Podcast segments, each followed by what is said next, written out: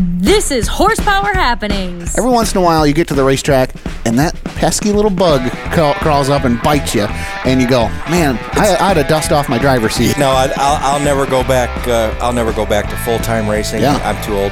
I mean, there's a lot. Of, there's some guys older than me still doing it. God bless them. Distinguished news, industry insight, and exclusive interviews. We wrapped it up at the end of last year. I will tell you this: we are going to run. You're the first person that's actually been told this officially. With Zach Heiser. Here comes Jared Horseman to the inside. He's got Max Stambaugh picked off. He's around Chase Ridenauer. Jared Horseman up to third down the back straightaway. And Rich France. The number 11 Hilliker machine does have a flat right front tire, uh, some body damage.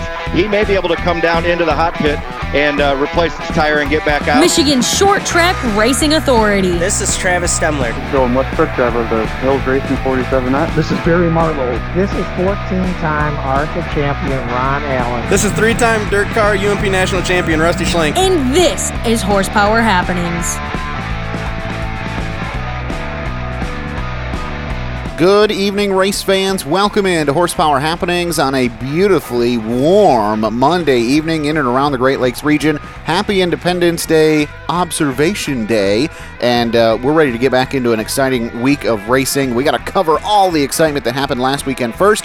Before we dive in, let's take a look at what's happening in a Motor City Minute. Chase Elliott, shocker, he won on a road course. Do I need to say anything more? For the first time in 65 years, the Cup Series at Road America, Elliott gets the job done. Elsewhere, Ernie Francis Jr. puts on a dominating performance at Lucas Oil Raceway, Indianapolis, during the Camping World SRX Series Saturday night. Francis held off Scott Speed in a late race restart to get the win. Brandon Sheppard collected back to back Hell Tour wins over the weekend, starting with a $10,000 to win a fare at Brownstown Speedway before collecting another 5K at Lincoln Speedway. Sammy Smith cashed in $20,000 after winning the Cars Tour American Freedom 300 at Jennerstown Speedway Saturday night. Jesse Love put a mark in the win column Saturday with the ARCA Menards West Series after muscling his way by Dean Thompson in the Napa Auto Parts 150 from Irwindale Speedway. And that's just the tip of the iceberg on things that happened over the weekend. Good evening, welcome in. Those things and much more happening tonight on Horsepower Happenings. I'm Zach Heiser. Rich France joins me, thank God, after a busy and long weekend in northern Michigan. How you doing, sir? I, you know, I had a great time up in God's country uh, Friday at Tri City. Uh, took took the camper out on its maiden voyage that I had picked up over the winter. Um, and then, you know, got to tell you, you know, Zach, but the, we got to tell the fans um just how close I w- almost wasn't to making the show tonight. Yeah, you were about Uh, 10 was just minutes, right? Oh, blew a tire out on the trailer on the way back, and then six accidents stopped me. I turned I turned a quality three hour drive into seven hours. Only I can do that. Unreal, man. Well, glad you made it in time to do the show tonight. What is going on, man? A lot of fun. We'll get to the stuff that you did over the weekend on the dirt, but a lot of fun had elsewhere around the state um, with some big holiday weekend racing. Yeah, they kicked off uh, on Friday at Corrigan Oil Speedway, and um, you know Phil Bozell uh, was looking for another win in his Outlaw late model. Uh, he had pretty he's pretty much been dominating there in the Outlaw so far in 2021, and he started second uh, on uh, Friday night in the Wild Child 100, uh, right beside Jimmy O. Smith on the front row. Uh, Friday night at Corrigan Oil Speedway, Smith was able to ed- edge his nose out front after the first lap, but that would be the only lap anyone else would lead uh, on this night as Phil gained the advantage on lap two and was never seriously challenged the rest of the way. Action was happening behind him, however, as drivers traded paint and positions through the field during the 100 lap grind. Only four cautions slowed the event, Zach, with uh, Phil Bozell able to hold off any and all challengers on the restarts, uh, including his father, Andy. Uh, a lap four caution for John Lewidge uh, spin brought out an interesting moment when when race number three winner Dan Leake and Frank Giovanni were both sent to the rear for a choose rule violation. Uh, problems uh, for a stopped Josh Hahn on lap six brought out the second yellow, and the next caution didn't fly again until lap 39 when Austin Thiel got together with Craig Everidge, who was running third at the time, and sent him around. Uh, the damage was fatal as Everidge was not able to return. At this time, Landis, who had to start the race 19th, made his way up to seventh. But he, he was doing it unlike anyone else on the racetrack. He was using the outside line coming off the corners uh, and catching drivers off guard. Uh, a lap 43 caution for a stop. Blake Childers uh, brought the field together for the last time as the race would go 57 green la- green flag laps to the finish. Landis restarted sixth on the final restart, drove his way around uh, Andy Bozell to third by lap 57 and got around Jason Felver for second on lap 73. Landis uh, did cut the deficit on Phil, but it was too great to overcome and had to settle for a runner up finish. Uh, Bozell takes a commanding point lead with the victory. Felver was third, followed by Andy Bozell, Justin Clorty, uh, Doug True, Adam Terry, and Dan Leake. Uh, the last car on the lead lap, Blake Childers and Tyler Heaney, rounded out the top 10. And uh, you know, we had we had horsepower happenings reporter Big Ed Inlos uh, in the pits uh, after the race, and he caught up with your top three drivers, including Jason Felver. All right, folks, standing here with Jason Felver, third place run in the Wild Child 100 tonight, super late model race at Corrigan Oil Speedway. Uh, tight race, 57 green flag laps to end it. Tell us about it. Yeah, we you know we didn't have a real good run in the heat race, got trapped, so we had to start you know pretty far back in the field, and uh, a lot of good cars here. You know, I was trying to save a little stuff, so I thought I might be able to make a run at Phil, and uh, I just got a little too free up off, you know, as that long run, and I, I started losing a little bit of brake pedal, so I had to back her down, but getting beat here by Phil and Jack Landis sure isn't that bad. I know, yeah. Jack started 19th. Did you Yeah. feel him go by? Oh yeah, I, I seen him out there, and there was no sense fighting too hard. He was hooked up good. Yeah, it reminded me of like 15 years ago or so when he was winning championships out here. The way he runs that outside's a little different from everybody else, isn't it? Oh yeah, Jack, he's got the outside dialed in here. I, I tried to follow him a little bit, but he, he was just too fast. Do you draw yourself or who draws for your team? Well, we've been sharing because I haven't been doing that good either. But uh, today we didn't do we did real bad. Whoever's drawing for Phil, I think that's who you need to talk to. Yeah, I think it's his kids. I told him I need his kids to Right. draw for me too. Right. Yeah. Who do you need to thank, Jason? I definitely want to thank really Tom Hernley's doing a hell of a job here at Spartan Speedway. Puts on great shows. Um, Central Michigan Industries, Main Beverage, Red Cedar Hoops. Uh, there's so many. I know I'm forgetting them. Yeah. We'll catch him next time, okay? All right, bud. Thanks, Jason. And as we talked about, uh, you know, Jack Landis making a heck of a run from 19th to the runner-up spot, and uh, Big Ed caught up with Jack after the race as well. Oh man, days of old came back there, Jack. That was a, just a great run from 19th to second. Tell us about it.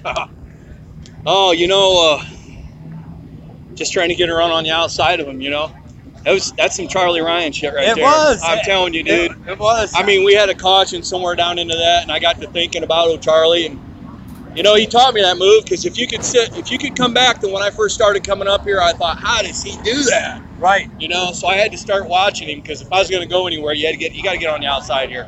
Very And, few uh, of you guys can make that move too. Charlie, Charlie you, did it, You yeah. did it in a lot of your wins here too. What Yeah. you, you're nobody else was doing that. Now, up in turn four, it looks like you're going to take down the wall from my perspective, but you you never even come close to it. Never even come close. Yeah, you got it measured pretty well. It was pretty good though. Yeah, I was pretty happy. Car was good. To thank the guys that helped me though. That that that all that all helps. So Did you have some problems there? Because in the heat race, you just tagged back, or were you just saving some tires? yeah, that you had to get third or better to get in the redraw. Right. And then I didn't want to risk it. I, I I've seen a couple ugly heat races, and I'm kind of glad I did what I did.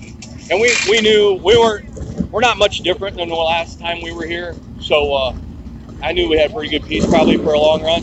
What would you give for a yellow in the last 50 laps there? You know, I, I thought I had a chance when, before we got to the lap cars that split us up. I was kind of rolling in a little bit.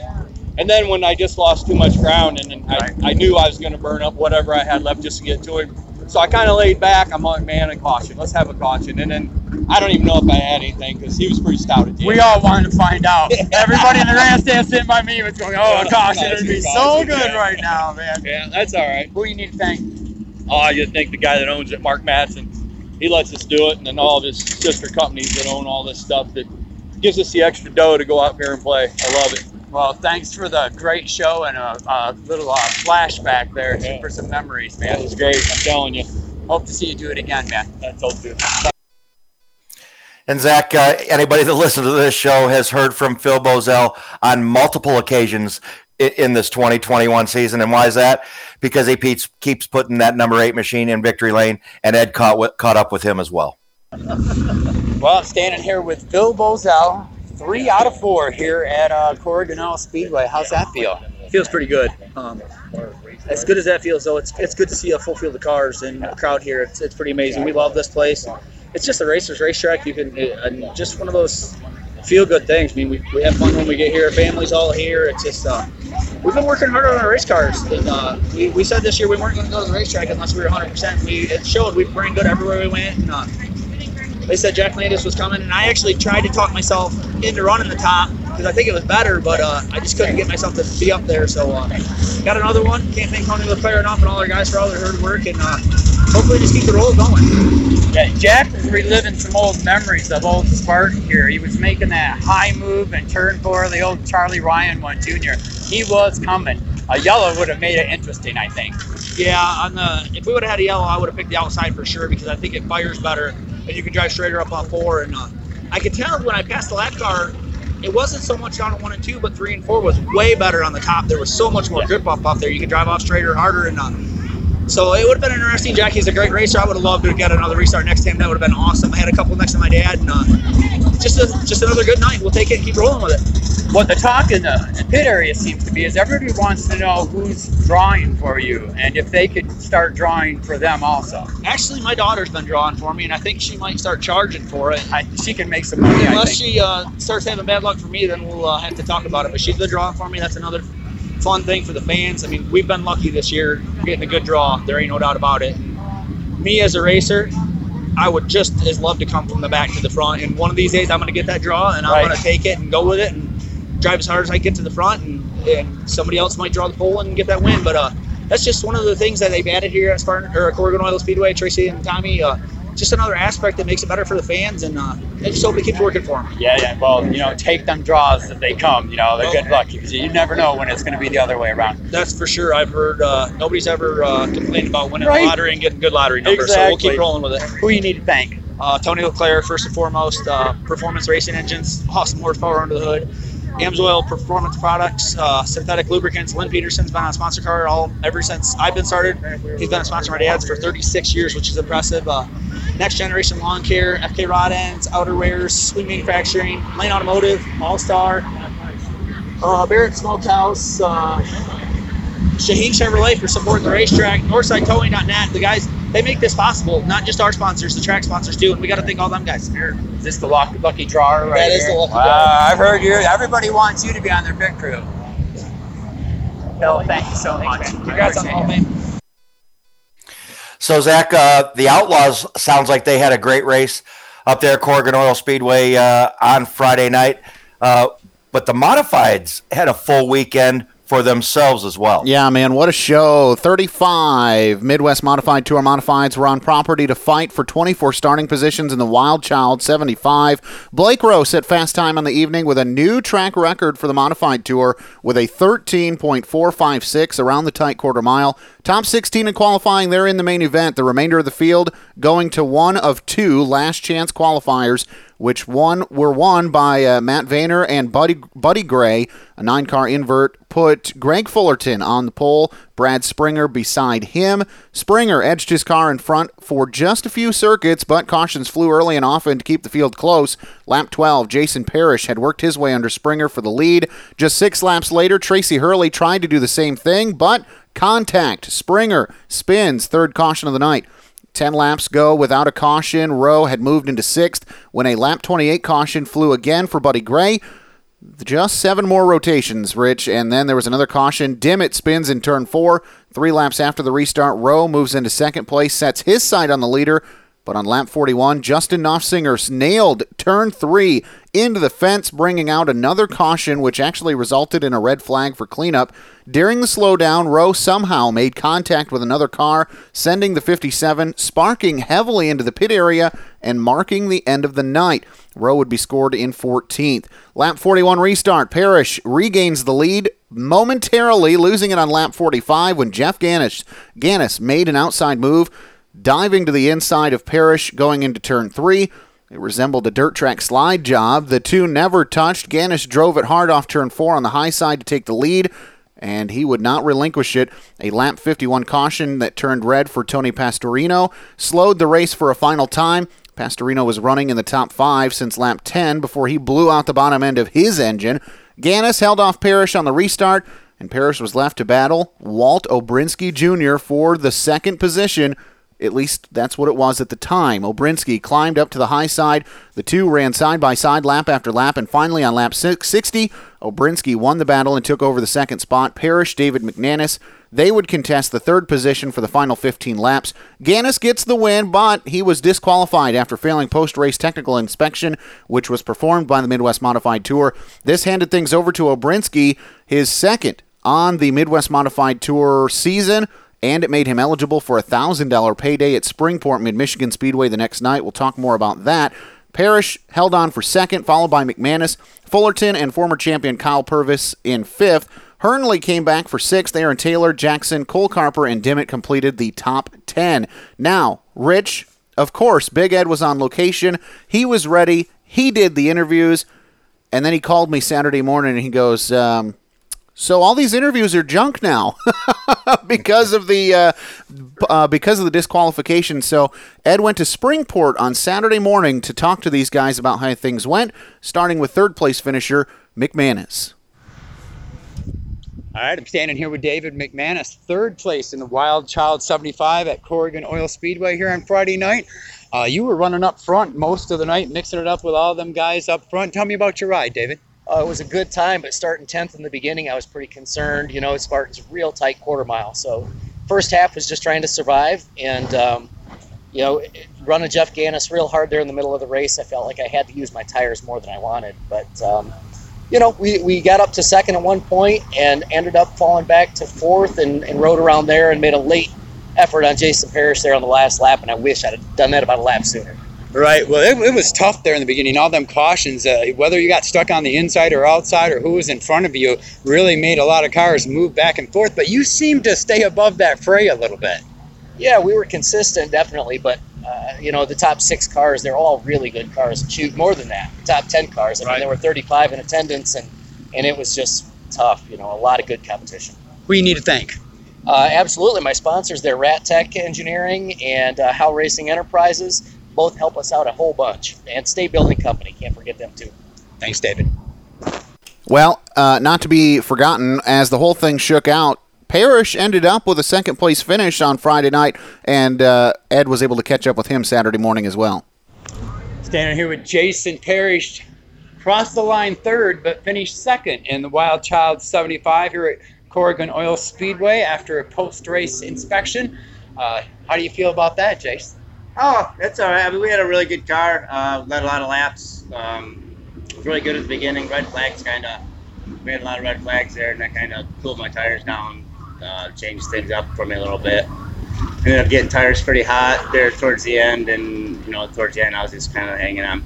Yeah, well, with about 15 to go, that's when uh, you and Walt had a pretty good battle there. You guys were side by side for quite a few laps before Walt finally got ahead. You guys are kind of developing a little bit of a rivalry.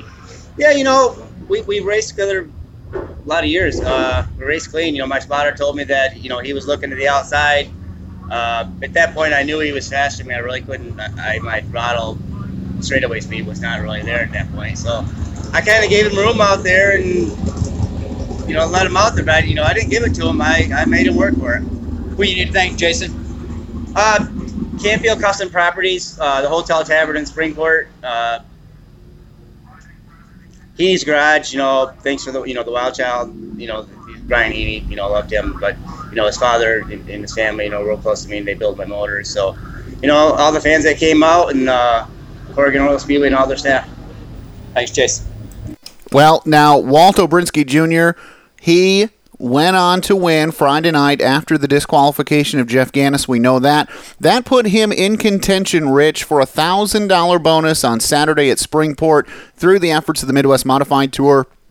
And uh, well, he took the challenge and ran with it uh, because there were a ton of Midwest modified cars that showed up in uh, Saturday night. Top 24 transferred to the show.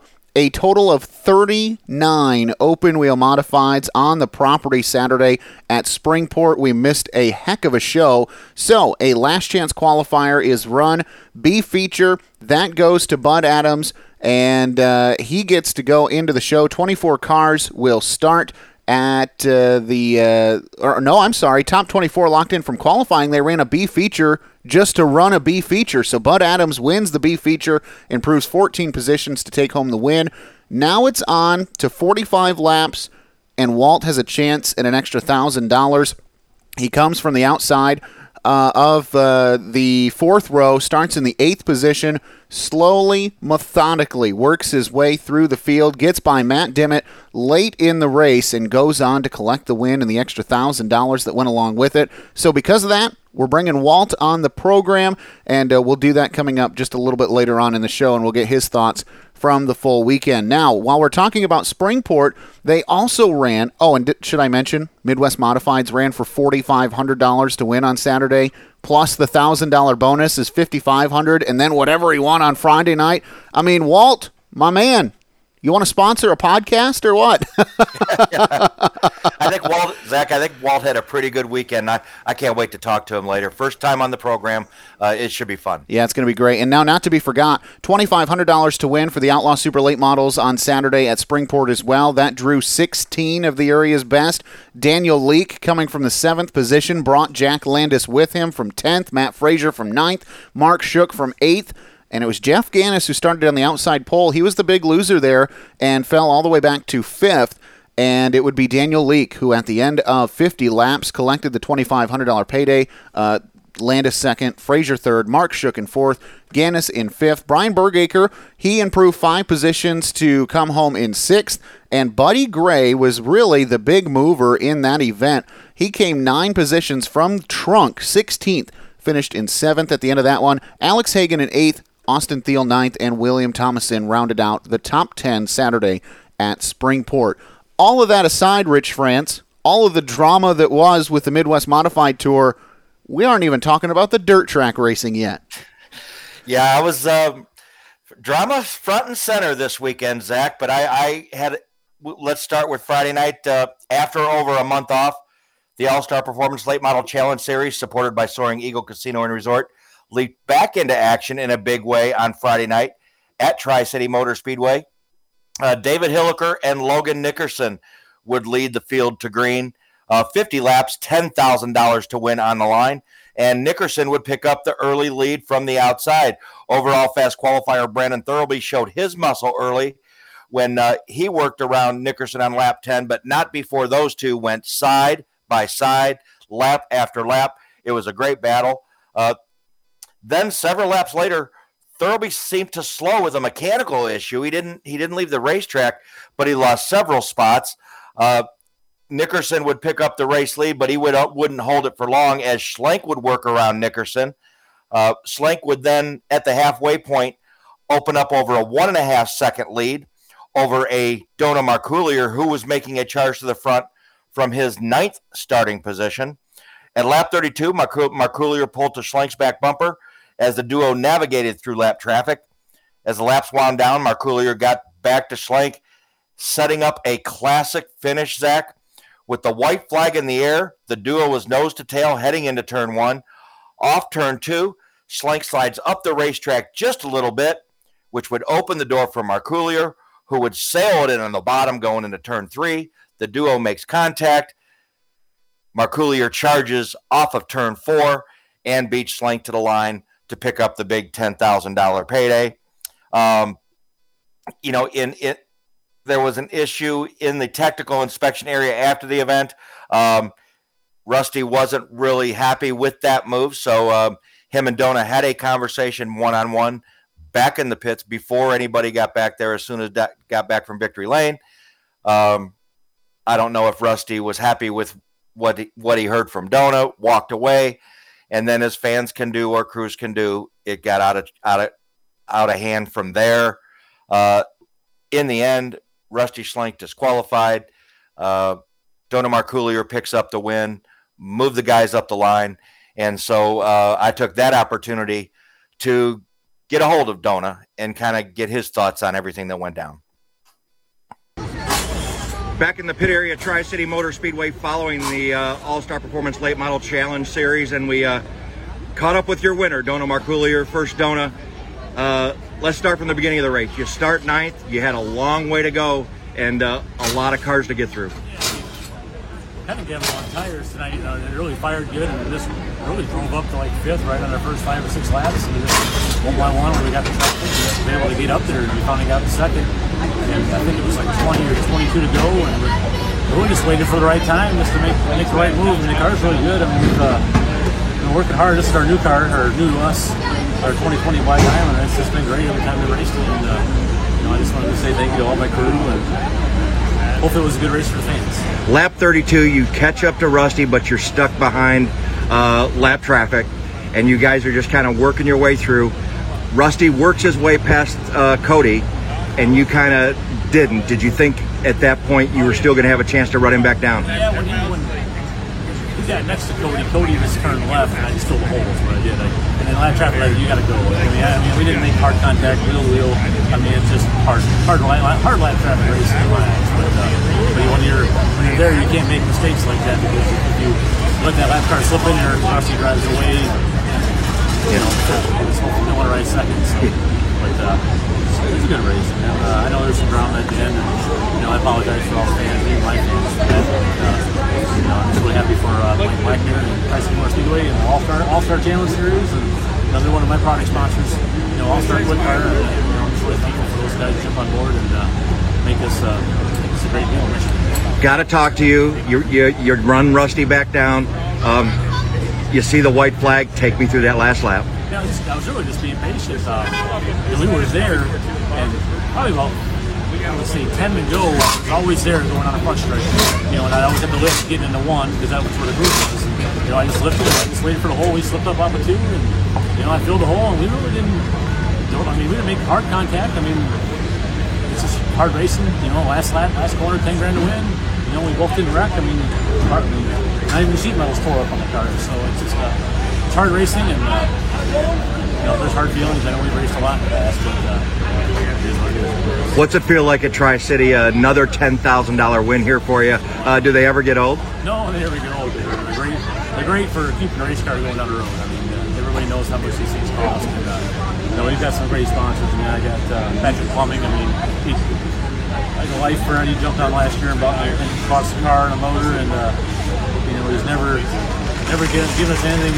Anything we want, he always gives us. You know, even our you know, track construction, you know, life sponsor, you know, good friends. I mean, our, our race team isn't, you know, high dollar. You know, we're all buddies.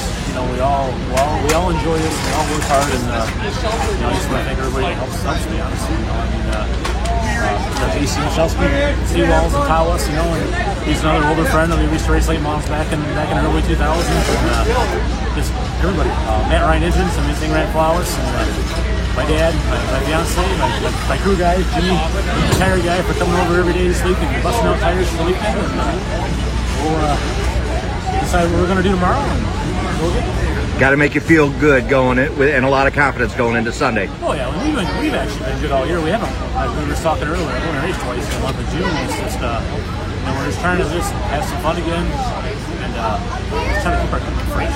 There's a lot of racing coming up. You know, next next month or so we're going to have, you know, Wednesday, Thursday, Friday, Saturday shows. So we've been kind of keeping our stuff fresh. Uh, I just want to thank everybody else. Me honestly, I mean, uh, you guys, you know, Zach, you, Rich, you know, Horsepower. Always love talking to you guys. So uh, hopefully I can do a job, do a good job for everybody. And, you know, show some. Congratulations, Dona. Excellent run, and we'll talk to you on Sunday. Well, Zach, because of the disqualification, that moved Travis Stemler up from his third finishing to position to the runner up. And uh, Travis had a good view of what happened. So I caught up with Travis uh, and kind of debriefed with him. All right, uh, caught up with our second place finisher tonight, uh, Travis Stemler, and uh, man, you started third. Thought you were going to end up third. You end up bringing it home second. Uh, 50 laps, green white checker. Kind of take me through your run. Uh, yeah, we uh, we had a good car. This is first night on the car. Actually, qualifying was the first laps on the car. We never had time to go practice. We were supposed to race last week, but um, first couple laps we got behind. There was kind of a shuffle on the restart, and uh, then uh, once we got singled out, the car was really good.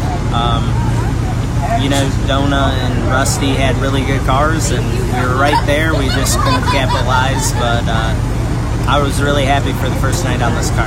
I got to ask you, uh, you know, you kind of pre- had a pretty solid run, got close to him a couple times, a lot of lap traffic tonight. Tell me how lap traffic affected you. Uh, it kind of affected. I was uh, thinking that you know a lot of lap traffic would run the bottom just like the preferred groove, and they were really middle bottom. So uh, one time it helped us. We caught those guys, and then the next time, you know, there was a guy up there, and uh, so we had to go back to the bottom. We were just a little too snug to run tight, tight to the bottom, and uh, but that's racing. Lap traffic's part of it. You get that, we get the white flag, and uh, that's when everything happens. And you had the catbird seat. Kind of tell me what you saw.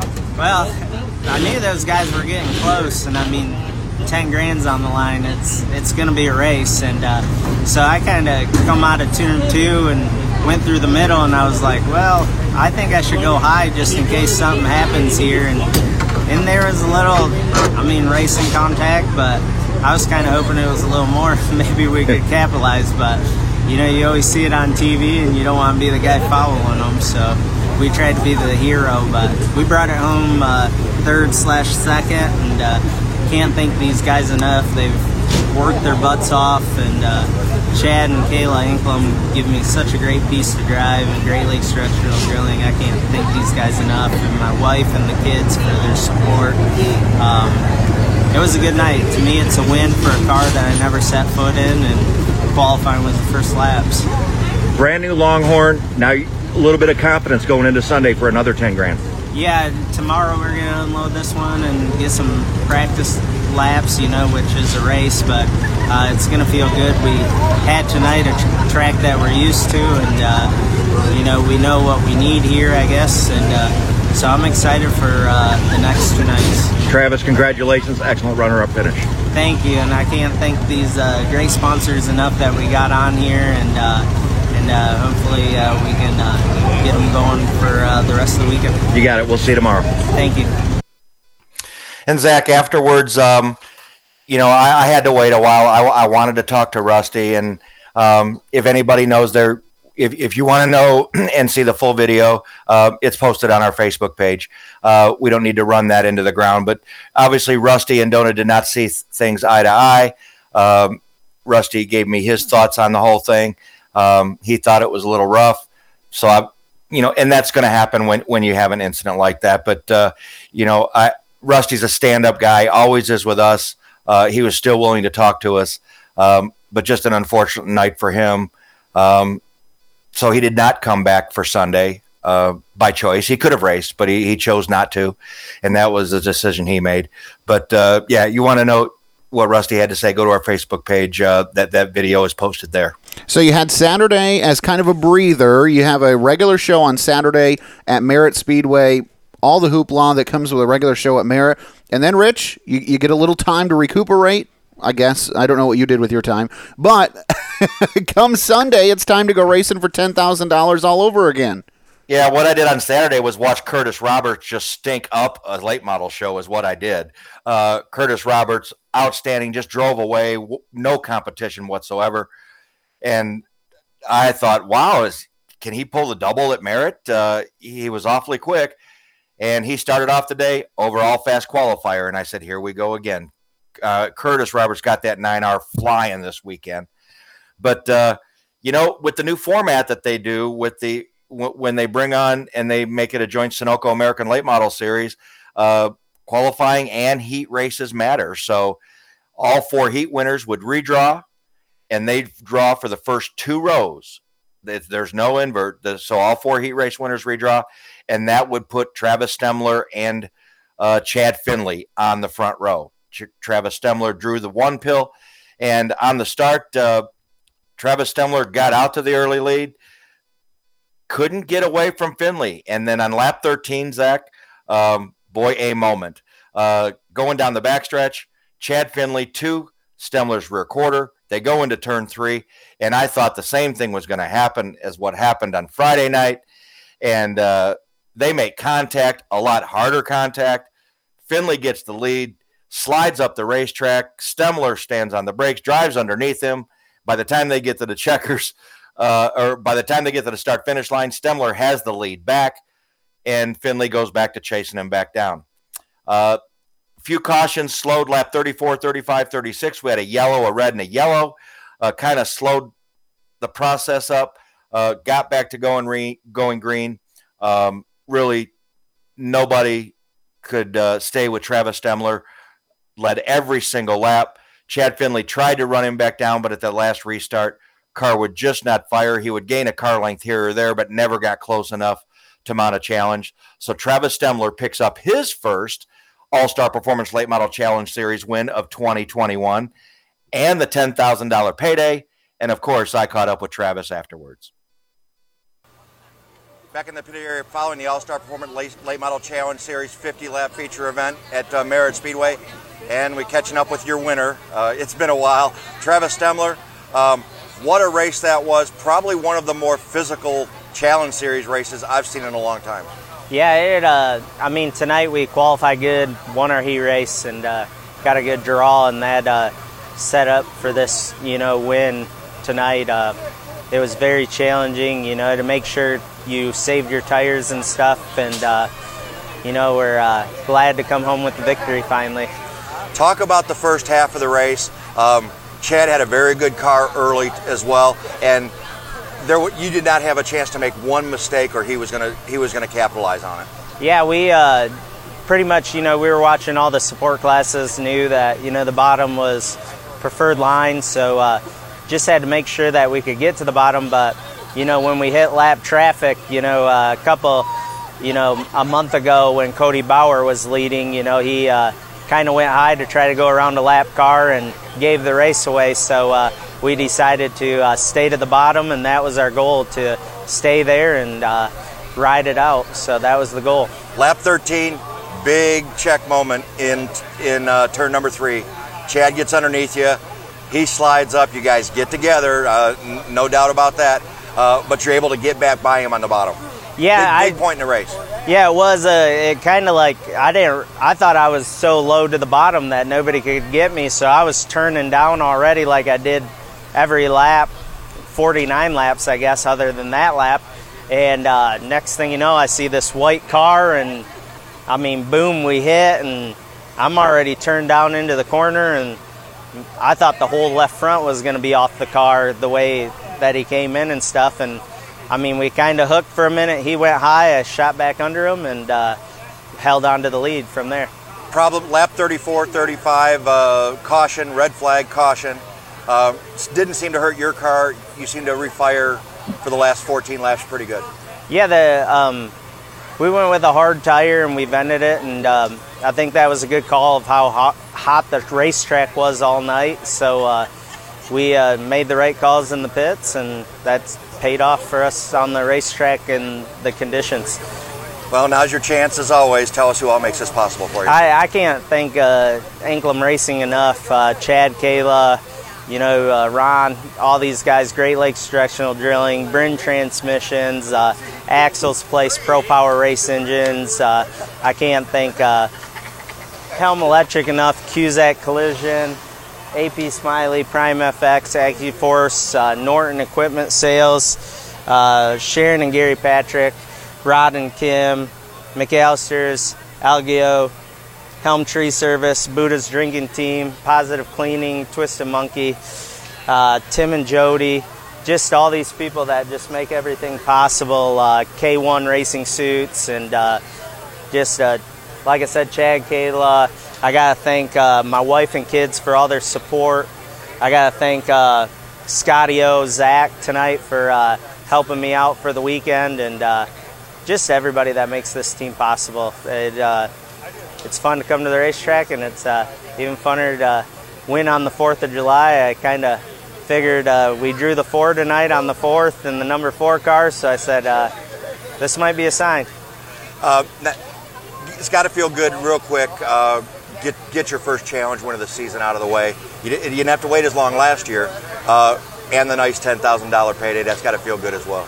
Oh, it is. I mean, uh, we've been working so hard, and this is our brand new race car, and uh, third night out on it. Uh, first night, uh, third slash second. You know, last night we kind of quit on me in qualifying, so that set us back. But tonight, to come out here and do this and get a good draw, good qualifying, you know, uh, I can't thank the people behind me enough.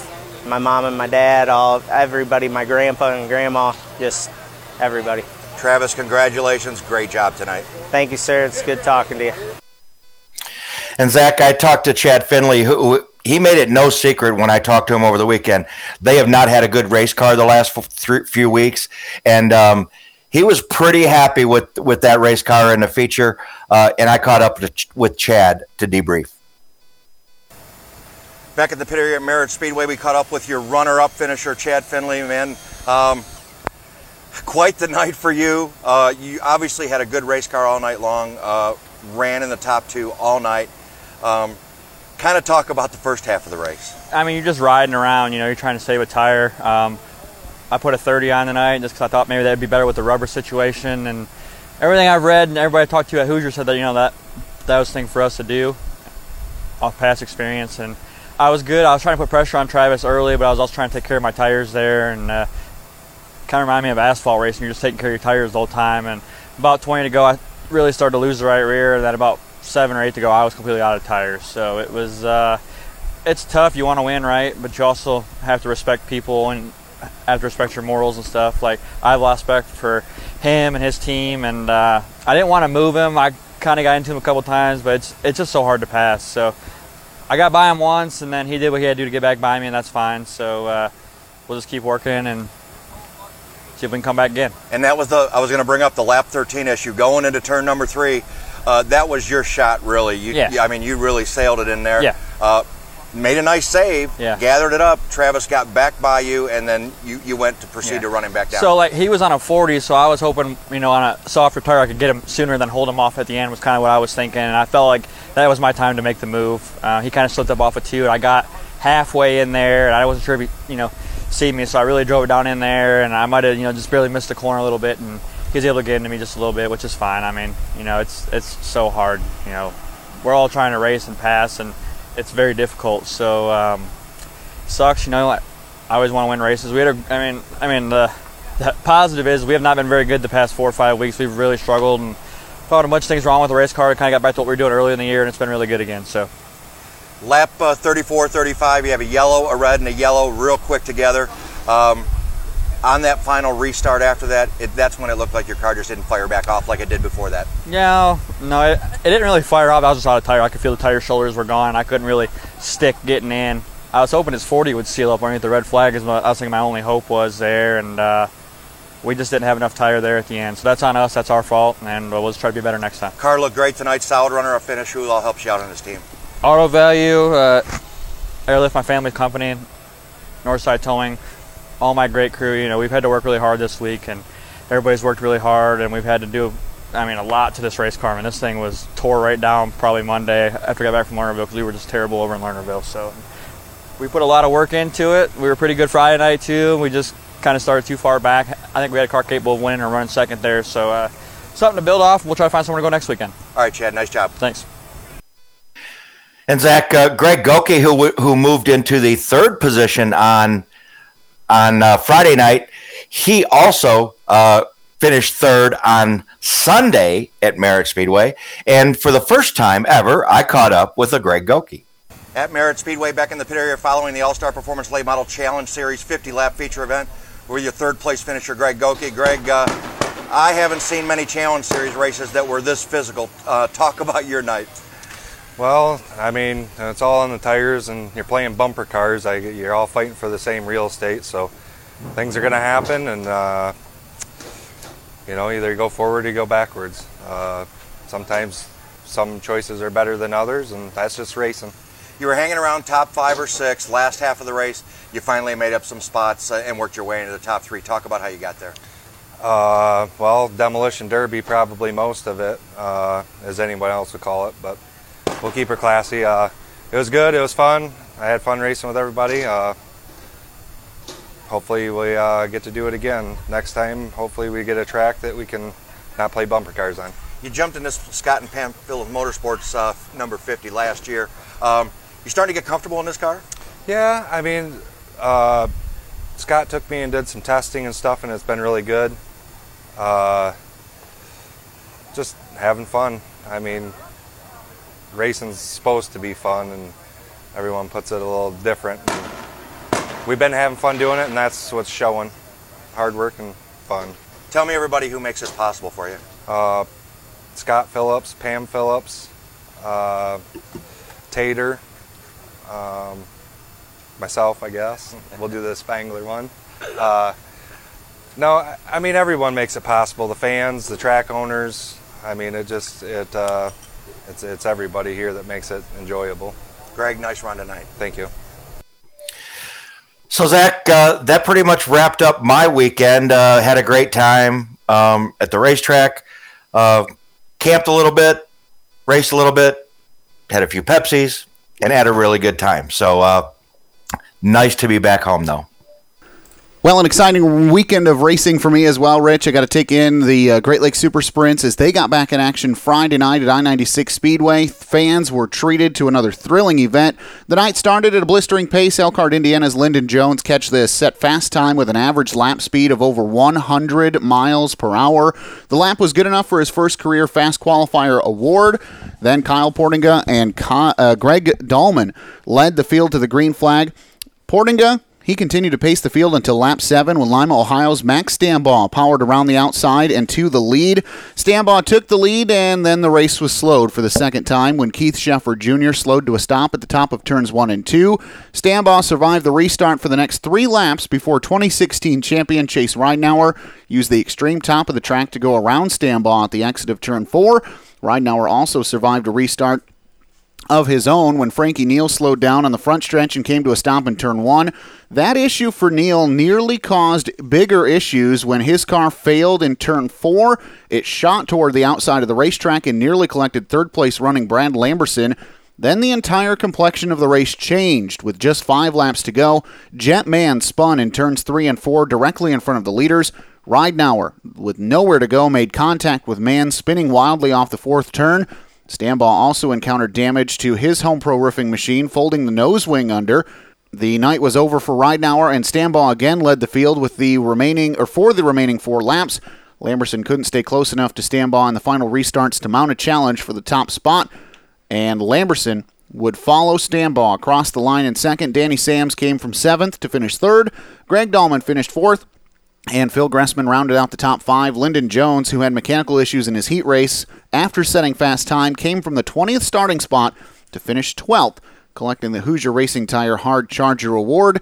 And then, Rich, they did it all over again on Saturday. They went to Crystal Motor Speedway, and it was none other than Max Stambaugh who doubled down in victory lane.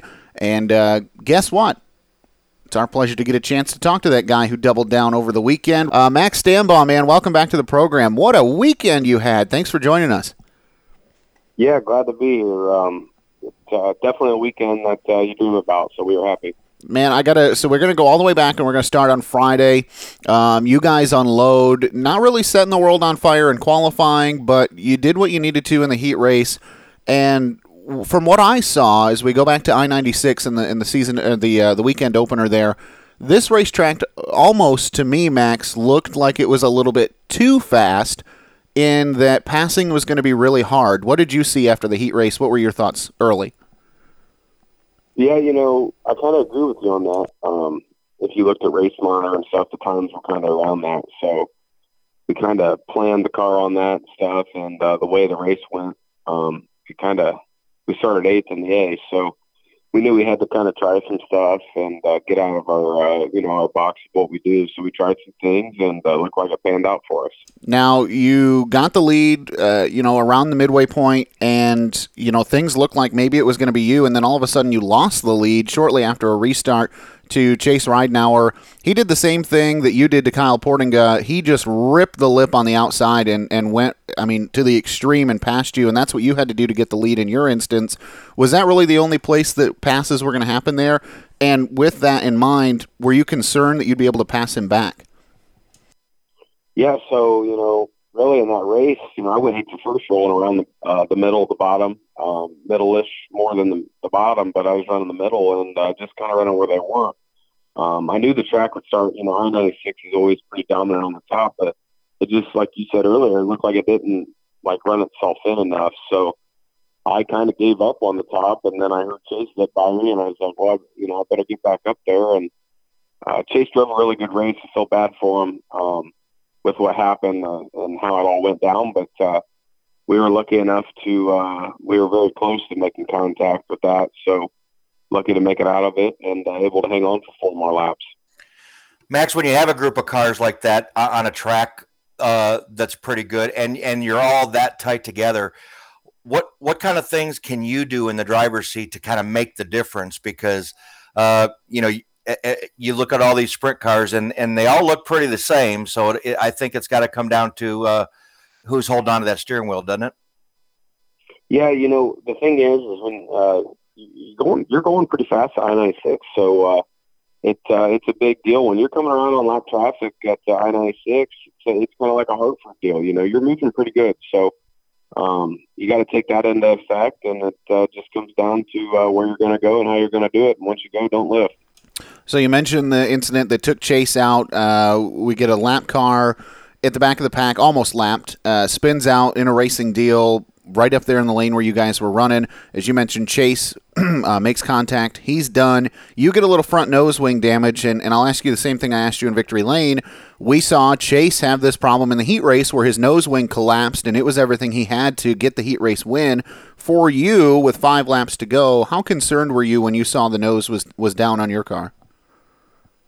Um, I was I was pretty concerned um, with the nose. You know, it makes the race car tighter. A lot of people don't realize how much a front wing does, but uh, it really makes a difference. So with our nose wing collapse, I was kind of worried, especially with the yellows. I think if uh, I'd have been out in clean air or something, and uh, we'd have just kept racing, I knew we were going to be okay. But with the yellows towards the end of the race, I knew it uh, was going to get interesting. So, you know, fortunate enough, we took the green. It was a restart. But I want to say it was four to go and uh, I counted I counted every lap on that one. and so you actually and you had to survive two restarts. The one with the incident with Chase with five to go, and then we uh, slowed again for Levi Portinga uh, with four to go, and, and so that was the final restart. You held on, no issues at all. And uh, man, you talked about it. You joked with me in Victory Lane. Unfortunately, it's our job to constantly remind you that you hadn't picked up a win with the Great Lakes Super Sprints in a long time. How good did it feel to finally get that off your back? Because obviously you can win. You've won another series, you've won with other divisions. And to Rich's point earlier, this group of cars, this group of drivers, so competitive, so fast all the time. Really, I think that came out for you in Victory Lane when you were finally able to get the monkey off your back. Yeah, you know, um, I, I mean, I think you can agree we've been close all year long. So we've been knocking on the door, just things. Uh, I threw a slide job at Lamberson the last time there. Um, you know, seconds, thirds, thirds, fourths. I mean, I can write them all down. I got them all down, but it uh, it definitely paid off. And um, yeah, so we were very excited. You know, this team's been working pretty hard, uh, working with me on getting the car right, how I like to feel and stuff. So it it all paid off Friday, and then you know to come back Saturday, and it, it did get a little late over there, but you know, it made for a good weekend. You know, to go back to back and uh, to pass cars and do it uh, do it the right way was awesome. You know, Max, when you know, like like you're talking about, it's been a while. When you when you when you finally make it back to victory lane, um, it almost seems like, and and Zach and I have talked about this before. It kind of takes the cap off of it, you know, and you can get some wins that pop in real quick, just like what happened to you uh, on Saturday at Crystal. Yeah, absolutely. Like you said, um, it uh, we were actually we were looking at our stats. Um, the last time I won a double weekend was 2018 with when I was running the Horseman's backup car in my 410. So to get a double win weekend, I mean that, that's stuff you dream dream about as a little kid. So take them wins, and uh, you know hopefully this is a confidence builder for the whole race team. Um, you know it, it's getting to be crunch time. It's it's middle of the year, and there's a lot of more races coming up. So hopefully we're ready, and uh, we can keep uh, keep this keep this deal rolling. How did Crystal go? Uh, unfortunately, I wasn't able to be there on Saturday night, and you mentioned it goes late. Um, fatigue on the drivers, on the crew, everything like that. Walk me through your Saturday. What did it take for you and your team to double down over the weekend? Well, you know, we, we didn't run a heat race till nine o'clock. That was that was the deal breaker for me. But hey, you know, it uh, the track actually ended up being pretty good.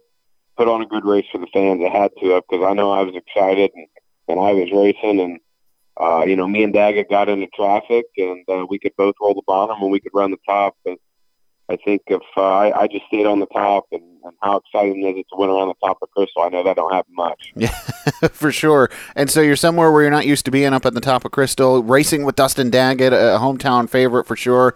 Comes down to the wire, you you get the checkered flag, man, back to back wins. This really, as Rich alluded to, opens up now with the second half of the season a real decision for you to make because, excuse me, headed into the weekend, you were 54 points back or 53 points, uh, 54 confirming now, behind Ryan Rule, who was leading the point standings here headed into the weekend not a fantastic weekend for Ryan. Uh, you know, back of the top ten, if in the top ten on Friday night. Not a great showing on Saturday at Crystal, which is which is not the case normally for that Smith Motorsports team. I think you, this is my opinion, you may have got that break that people talk about, where Ryan has a weekend off of his game, and now you're right back in the championship competi- uh, conversation. Yeah, you know, uh, we've been running the SOD deal and running the GLSS deal, so. Um, yeah, you you just told me what you were. I haven't really been paying attention a whole lot to the points. Um, but you know, Ryan's a good driver, and uh, Smiths know what they're doing. So I'm sure they'll bounce right back at Hartford Friday night, and they'll be ready to go. Uh, I think it's a testament to your team to bounce back. Uh, our team's kind of been on that consistent trail all year, but we just haven't made the jump to get some wins. And I think this weekend we made the jump. So our deal is is uh, back to the drawing board and not get a big head and keep digging. Well, you kind of walked me into that. You know, it, good for the race team. You know, a couple of big wins, uh, a, collect a couple of nice paychecks. But what does it do for you? I mean, I mean, is your confidence? Um, I would think it's probably as high now as it has been all season long.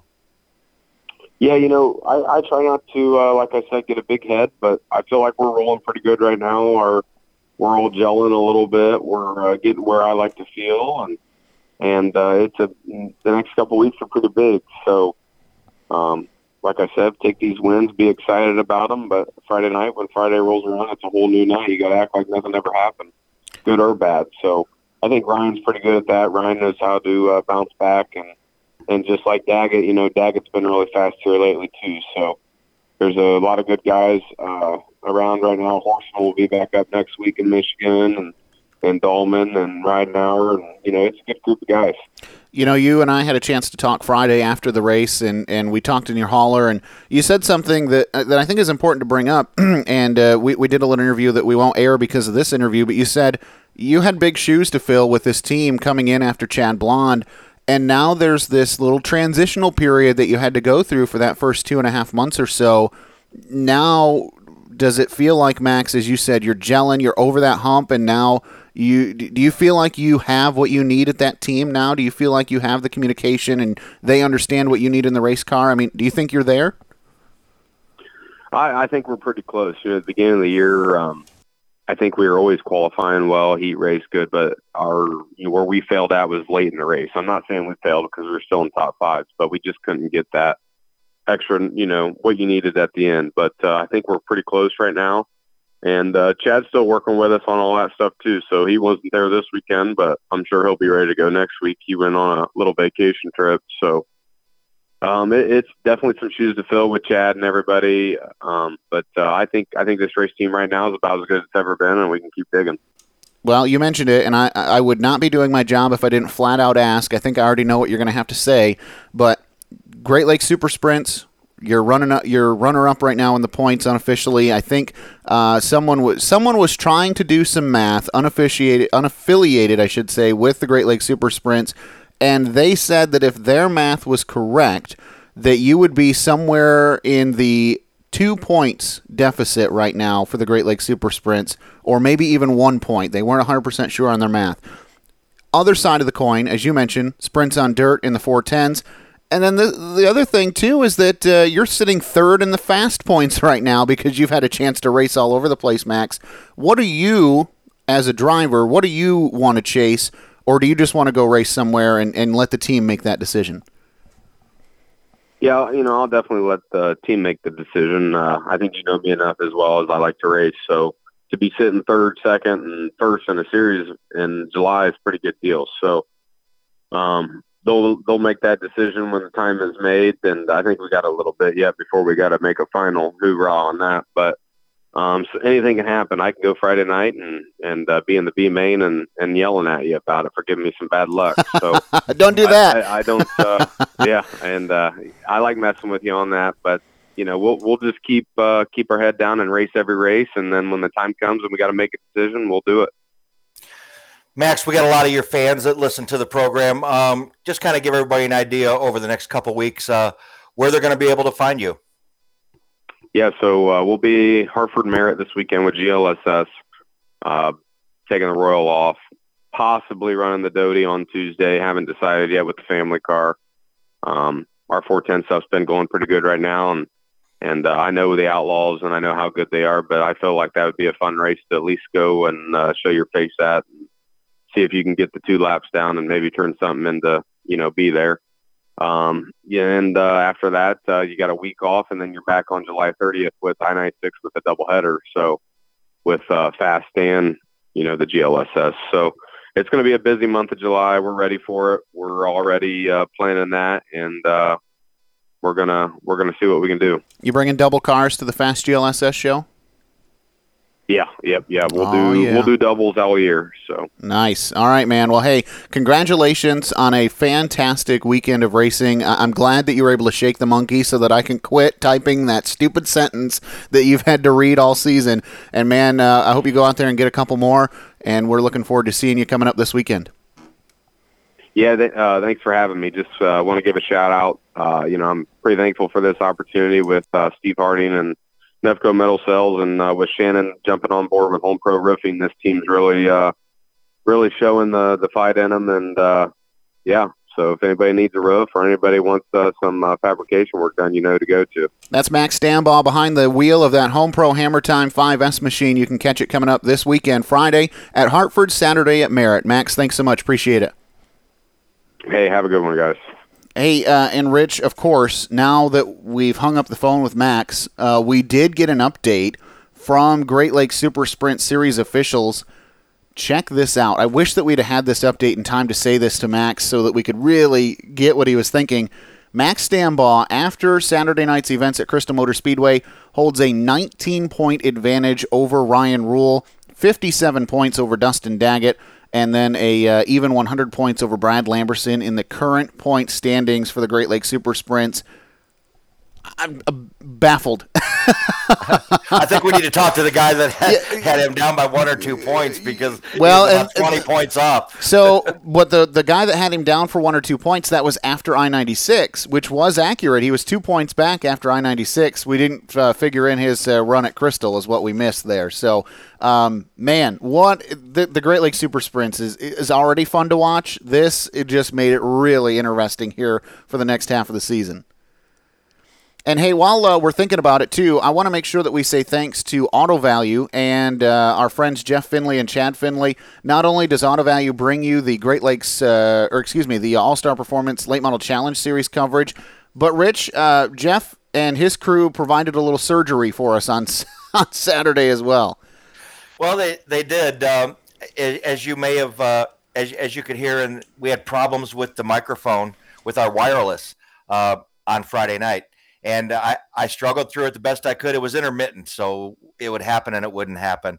So we got uh, I got there uh, to uh, Merritt on Saturday, and I said, "Hey, you, guys got a soldering gun or something?" Because I'm holding a transmitter in one hand and a antenna in the other. So um, we had to dissect. Uh, and next thing I knew, Sunday morning, they show up with a soldering gun and said, "Here you go, Rich. Go at it." And everything's so I, all better. yeah. So so I took it apart. Uh, you know, I got to thank Chris uh, from their team as well, helping me out. Uh, you know, we put put it back together, and it worked flawlessly the rest of the weekend and it got shipped back to you in good condition, Zach. yeah, we'll see if I can keep it in uh, working condition for the rest of the season. So, thanks to Auto Value for providing coverage of the All Star Performance Late Model Challenge Series. Okay, Rich, time to keep the interviews rolling right along, and, and we talked about winning streaks this weekend. Well, man, it's it's two for two here tonight, just like everybody was over the weekend. Let us know who we're talking to. Yeah, Zach, this gentleman uh, started his his weekend out at Corrigan Oil Speedway, wrapped it up at Springport Mid Michigan Speedway, uh, picking up a couple very nice mod wins. Uh, makes his home at Olivet, Michigan. Uh, Walter Brinsky Jr., welcome to Horsepower Happenings. Thank you very much. I appreciate it. Man, first of all, um, let's start with Friday. Everybody knows uh, what the Wild Child 75 means to Tom and Tracy. Um, and it's a big event for you guys that that run there on a weekly basis. Um, how huge was that for you at the end of the night uh, to be holding that trophy? Oh, that was that was absolutely incredible. Uh, you know, the Heaney family, I raced with them and known them for years, and uh, it's just a, a great honor to be able to have actually won it. So I'm actually very happy about it. Now, for those who um, for those who don't know, Walt, I don't mean to interrupt you there, but for those who don't know, the way that you won it a little unconventional. Um, you know, through the process of tech inspection, um, you you're the second car that crosses the line, but you end up with the trophy at the end of the night. Does that change your feeling at all, or is a win still a win in your book? I mean, you know, I really don't like to win them that way. Uh, you know, he he got through the field faster than I did, and and he beat me in the race. So, you know, I feel like the you know I lost that one, but I guess with the tech, you got to follow the rules, and I guess somewhere along the lines they didn't. So I guess that give it to us. And you know that's what I was going to say, Walt. You know, you were the first one across the line um, legally, apparently. so, um, and and unfortunately, you know, fortunately or unfortunately, um, that's you. You have to kind of match the rules when we're all, when you're all said and done. Yeah, absolutely. Yep, you gotta you gotta follow the rule book. Um, yeah, it's just, I guess it's just one of those things, you know.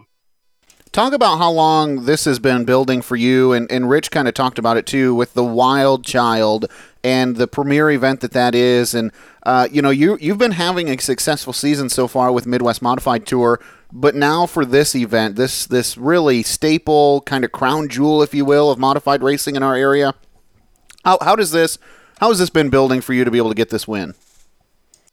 Oh, this, this uh, just you know, I I I raced with Brian quite a bit. You know, Brian Heaney, and uh, uh, got to know him a little bit through racing, and and it's it's just an absolutely incredible win for me. I've you know, it's it's probably one of the biggest wins I've had to my career. So, you know, I I really really I'm just beside myself right now.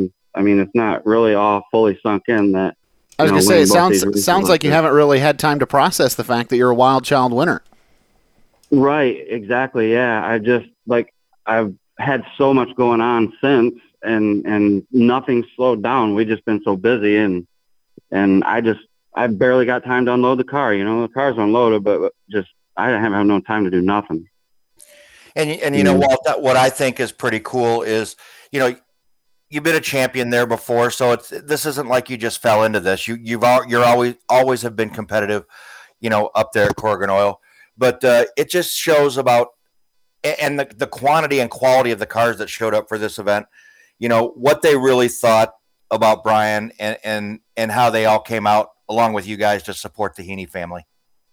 Yeah, absolutely. That that it speaks volumes. Um, I just I think it was an incredible turnout, and the the the competition that was there was just like you know second to none. They were just an incredible bunch of drivers. It was just a lot of fun to be in that race, and then to to win it on top of it was just I I, I'm like I said, I'm still beh- beside myself. I'm, I'm I'm not from the outside looking in at it right now.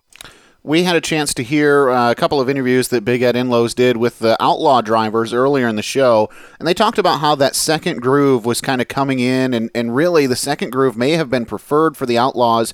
For you, the pass for the win on Jason Parrish, according to photos and according to what I've seen, looks like it was set up and really completed on the outside of the racetrack. Take me through for you what ended up being the winning move of the race. Yeah, so um, you know, I seen him up there, and I I just started creeping to the outside, and I did it earlier in the race, and it didn't work for me, so I just kept low. But at that point in the race, the car started cutting the corners like it needed to, and I don't know why, but this thing developed a push, at the, or started off with a push, and uh, you know, and then it worked its way out of it. By the time I got to him, it was cutting the corners like it needed to. So me and him battled it out for ten laps, you know, real real hard, and it was a lot of fun. I've raced with him, you know, for a lot of years, and we race back and forth. And if it ain't him winning, it's me winning, and we go back and forth, and it's it's so much fun with me and him. And yeah, it was the pass for the win. So I think that that that was probably the highlight of the race for me. And that was what I was going to say too. Is when you're racing with with Jason, you know, again, as you mentioned, really one of the staple cars week in and week out at Corrigan Oil Speedway. When you're racing for second, are you thinking in your mind that if something goes wrong, this could be the race for the win? Are, are you processing that at that point in the car, or Walter, are you just are you just trying to gain position and gain ground on the leader? Uh, you know, in this race, I absolutely did not. I was actually uh, just trying to get the second place position to, to try to reel in the leader. Um, I, I, I had that, I didn't have that thought at all in my mind. I, I don't know why, but I was just concentrating so much on uh, r- racing with Jason. You know, it, it was such intense concentration on that little track with him. It was just that's all I was thinking about is trying to get hit my marks and trying to to pick up the throttle and the brake at the right time. You know. So you It was say absolutely just incredible. Go ahead. Yeah, so, so, so you say, uh, you know, you, you kind of process this. Well, you didn't have a whole lot of time to process it because uh, on Saturday you had to be down at Springport Mid Michigan Speedway uh, for another very big event and, and event that they've put a lot of time and heart into, the Lloyd Gearhart Memorial. And uh, lo and behold, you bagged that one too. Yeah, that one that one was a whole different race. Um, we just uh, you know, I I went there and unloaded and I and, and we were fast right out of the gate. Um, we had a mishap with some oil on the track during qualifying and and I didn't get the qualifying effort that that the car deserved. Um, but you know, it, it all worked out in the end and and we raced hard and that was another good battle between uh me and Dimmitt and me and uh, Chad Poorman. That was that was a lot of fun racing with those guys right there. Now we know, it was a good, good battle. Now we understand that Saturday there was a little different procedure procedure being used, uh, maybe different to the track. I don't know if it's different to the series. Perhaps you can shed some light on that. But a Delaware style double file restart was used for the Midwest Modified Tour Saturday at Springport. How, how did that affect your race? Was that something you were used to? Is that something that is is uh, that you've seen before? H- how was that for you on Saturday? Yeah, I've seen it before. I've never actually had a race. Uh, I've never been in a race like that. Um, I thought, and another thing that was incredible, we started off the race with a four wide salute. That was the first time I'd ever done that. This Um, sounds like it was a dirt show. I, m- I missed a dirt show, Rich France. yeah, it does. It does put you in the mind of the dirt, but uh, yeah, this was really cool to do that, and the fireworks and all that stuff. It was really, really cool. Asphalt racing needs some excitement like that, you know. Um, but that brings me back to Corrigan, where they're, you know, you know, drawing numbers for positions. You know, you you draw for your position, and you got to race your way into the feature through the heat race. It's just incredible that what they're doing there. Let, let me ask you. Let me ask you. Do you uh, do you like that format? Is that? I mean, obviously it's different to you, um, but it, d- is that kind of up your alley?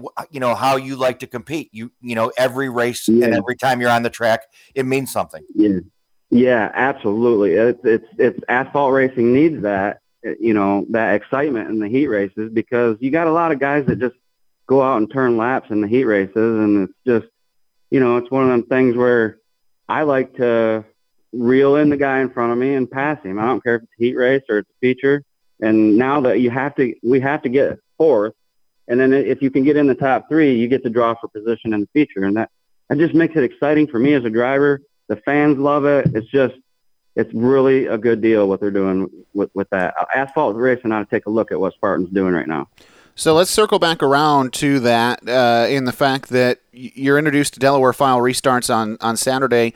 How was that as a leader, and how was that as a as a guy running racing through the field? Uh, what sort of things did you have to adjust as a driver to, to kind of take full advantage of that?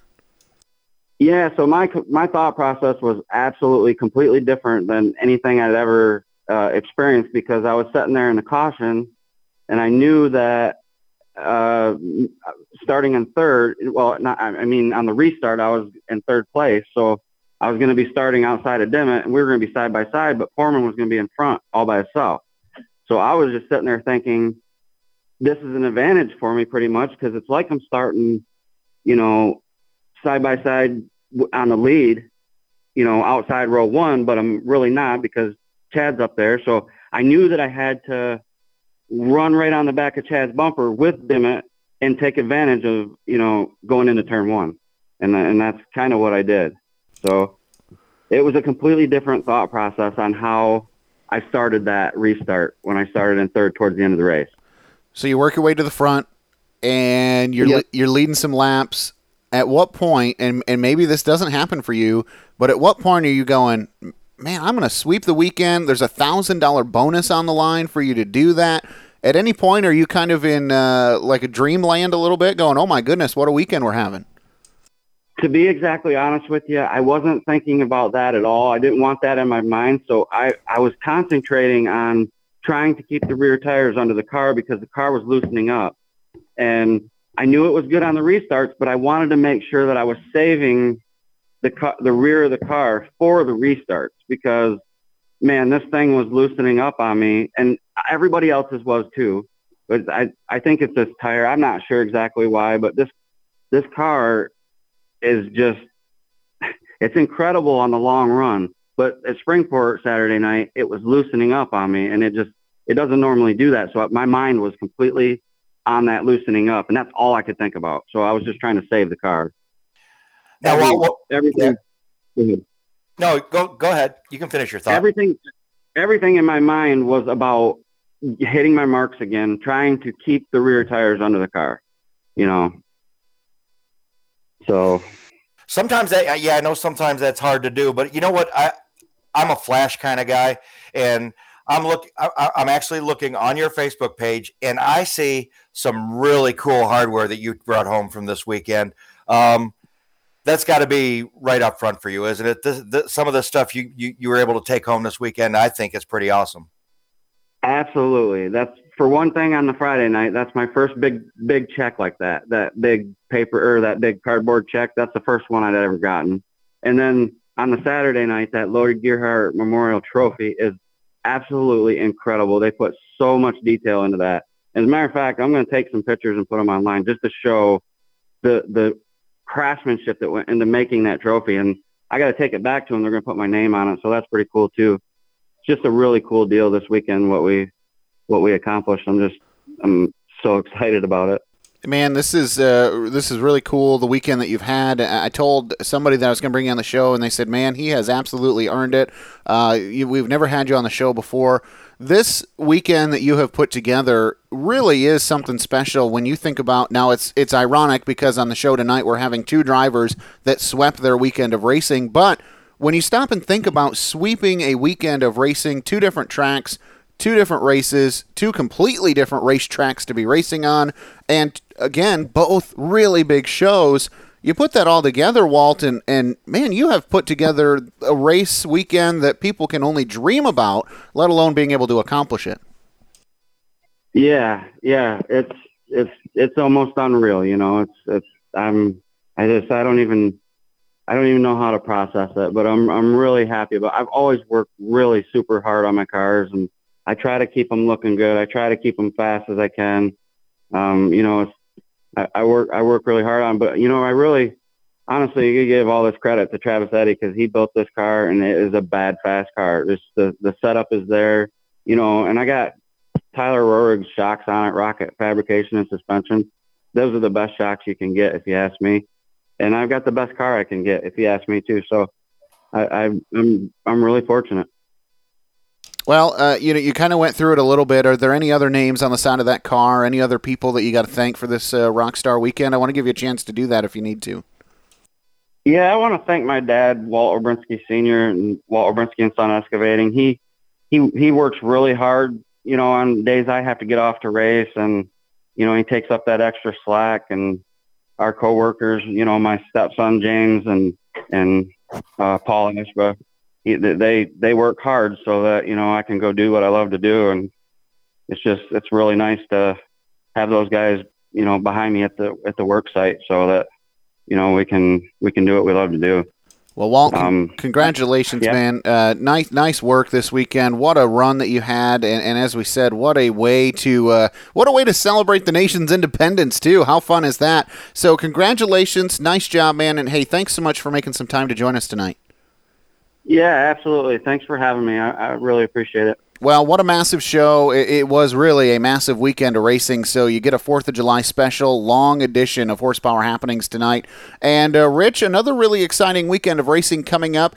And uh, it's all going to kick off on Friday with the Great Lakes Super Sprints. They are back in action from Hartford Speedway. Uh, really looking forward to getting this one underway. A lot of local racing happening on Friday as well. And then, if that's not enough, you've got all sorts of racing going on too.